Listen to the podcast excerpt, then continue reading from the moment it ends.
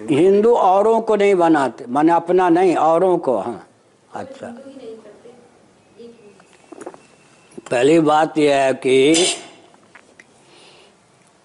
धर्मांतर वो हुए हैं या हम हुए हैं? सबके पूर्वज कौन थे? ईसा मसीह के पहले कौन, ईसा मसीह भी क्रिश्चियन नहीं थे ना? क्या? ध्यान गया? दयानंद स्वामी आर्य समाजी थोड़े थे। दयानंद स्वामी ने जो आर्य समाज बनाया, उसको मानने वाले आर्य समाजी थे।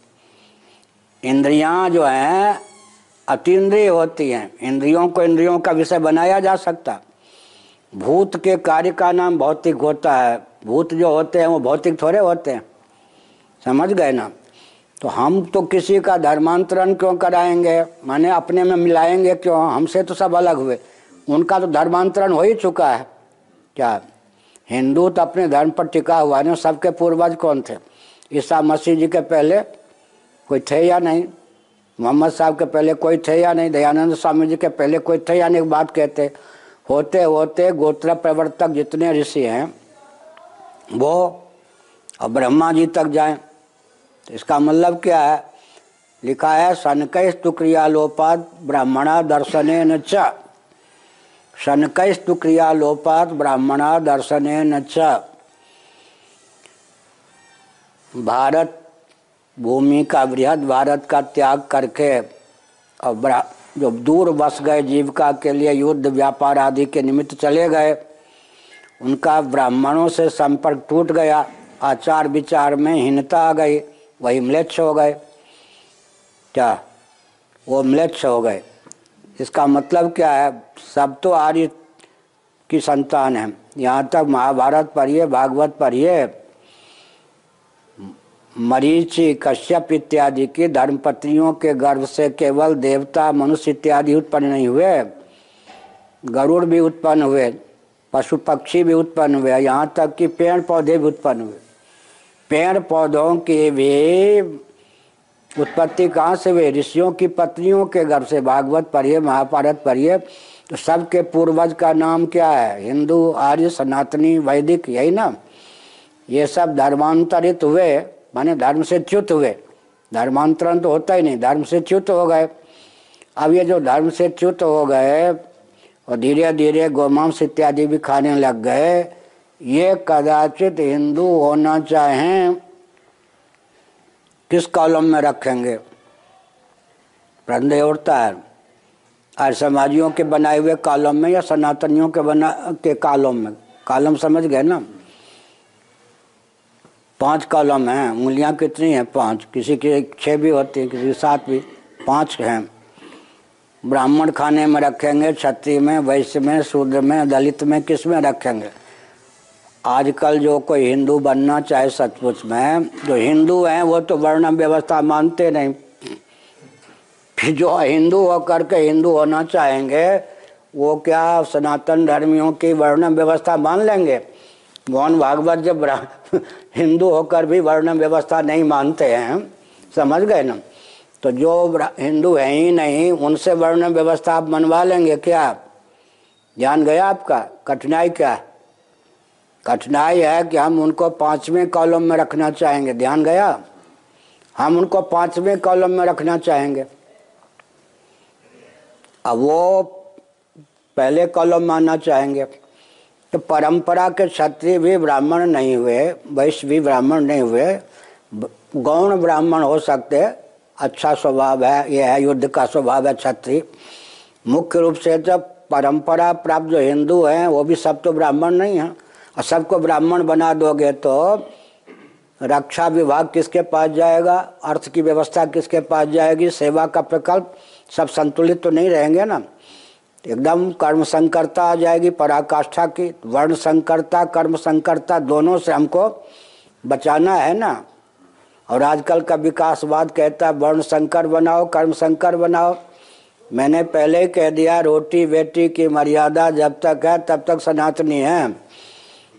बेटी की मर्यादा टूट गई है लगभग। पंजाब आदि में तो प्राय है ही नहीं। और रोटी की मर्यादा तो निन्यानवे प्रतिशत टूट गई। रोटी की मर्यादा टूटने के बाद बेटी की मर्यादा टूटने का नंबर आता ही है।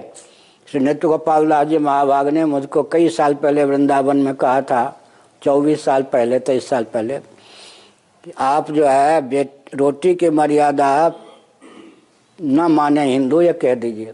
हमने कहा, आगे क्या होगा मालूम है? कहिए, क्या होगा? हमने कहा, फिर बेटी की मर्यादा टूटे बिना नहीं रहेगी। फिर एक बार दो तीन साल बाद घटना घट गट गई, उनके कोई कुलीन व्यक्ति के व्यक्ति की बेटी आदि ने कहीं और शादी कर लिया बेटे ने। हमसे आके कहा, हमने समझ में आ गई ना बात। उसने पहले रोटी की मर्यादा भंग की होगी तो बेटी की ऊपर की रोटी में सबका अधिकार ऊपर की बेटी में किसी का अधिकार नहीं, यही तो रोटी बेटी की मर्यादा है ना? तो हमने कहा कि वो जब आएँगे, अब समस्या ये होगी कि उनको किस कॉलम में रखें? वो तो ब्राह्मण ही बनना चाहेंगे, हर समाज ही पूछते हैं, क्या पूछते हैं, मालूम है? नहीं मालूम। ब्राह्मण बना, बनोगे या क्षत्रिय या वैश्य, तीन ही वर्ण उनके यहाँ होते हैं। जनेऊ लेगा है तो ब्राह्मण क्षत्रिय वैश्य कोई ना कोई बोलना पड़ेगा। तो कहता वैश्य बना दो।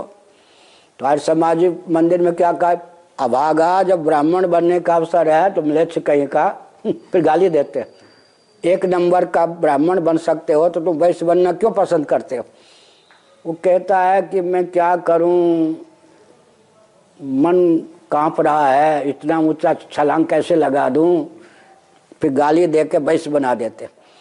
अगर कोई जहाँ आजकल का प्रशिक्षण प्राप्त हुआ कहता ब्राह्मण हाँ ब्राह्मण बनो, एक नंबर बनने का अवसर है। क्या, जब नकली बनना तो डीजी बनो, तुम इंस्पेक्टर और दीवान बन के क्या करोगे? समझ गए ना? इसका अर्थ है कि उनको पाँचवें कॉलम में रखा जाएगा शास्त्र के अनुसार। हुआ है घटना। एक अंग्रेज़ पूज गुरुदेव के पास आए थे। तो पूज गुरुदेव ने कहा कि तुम तो नहीं मानोगे हमारी बात, पाँचवें कॉलम में रखा जाएगा। उसने कहा, जो मुझसे शास्त्रार्थ करेगा, उसे हरा दूँगा। पाँचवें कॉलम का हिंदू बनना चाहता बना, घटना घटी, महाराज गुरु पूज गुरुदेव ने कहा। इसलिए फिर हमने एक मन में मार्ग निकाल के रखा है। जैसे भारतेंदु हरिश्चंद्र थे ना हिंदू शब्द। तो जो आजकल वर्ण व्यवस्था नहीं मानते और हिंदू होना चाहते हैं हिंदू से हिंदू होना चाहते हैं, उनके नाम के आगे हिंदू लगा दो। हिंदू भारतीय हिंदू की तरह से, स्त्री हो या पुरुष, और जिस जहाँ से आए हैं आपस में रोटी बेटी का संबंध रखें।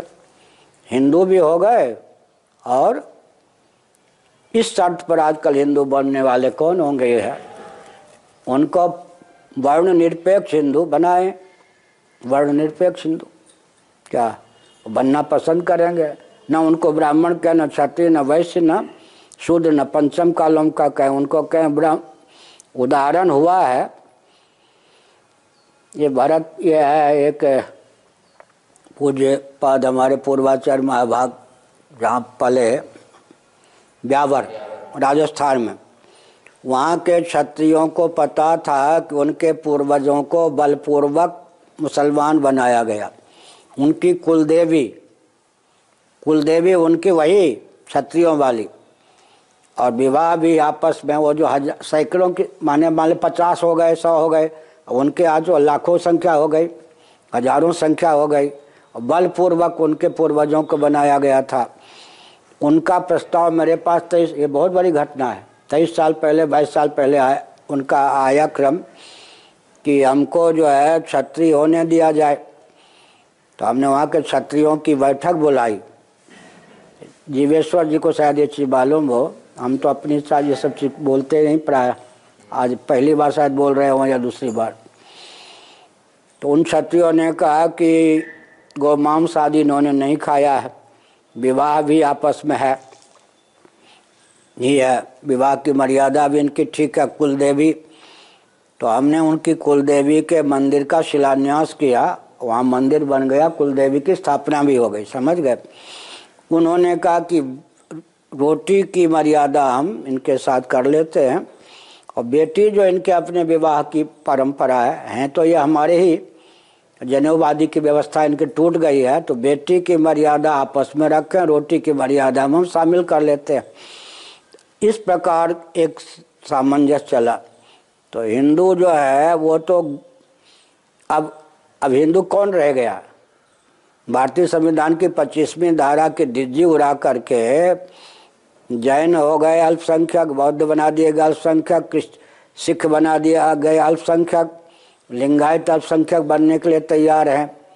वनवासी या कौन कौन अल्पसंख्यक बनाए जाने की संभावना बनने के लिए तैयार हैं। लिंगायत और वनवासियों को तो हमने रोका था, नहीं तो तो कांग्रेस बना ही रही थी, कुछ समय पहले की बात। तो अब प्रश्न उठता, हिंदू को बचाना ही कठिन। तो हमने सबसे बढ़िया एक मार्ग दिया है कि भारतीय संविधान की 25वीं धारा में संशोधन करके जो जैन, बौद्ध, सिख इत्यादि अल्पसंख्यक घोषित किए गए, अब भारतीय संविधान की 25वीं धारा ज्यों के त्यों पूर्वत लागू की जाए वे सब के सब घोषित हों कि विश्व में जितने जैन बौद्ध सिख हैं, वो हिंदू थे, हिंदू हैं। तो जनसंख्या के दृष्टि से विश्व में नंबर दो का हिंदू हो जाएगा। तो लाखों व्यक्ति, हमको धर्मांतरण करने की ज़रूरत है क्या है?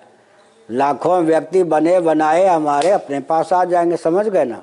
करोड़ों की संख्या हमारे पास अपने आप हो जाएगा। हमको एक एक व्यक्ति को पोटने की क्या ज़रूरत है, समझ गए ना? समझ गए ना?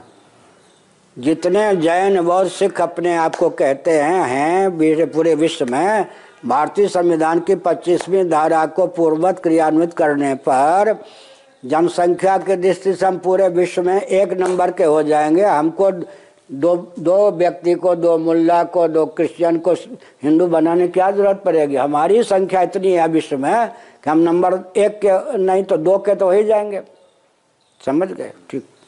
हो गया होगा। लगता है वही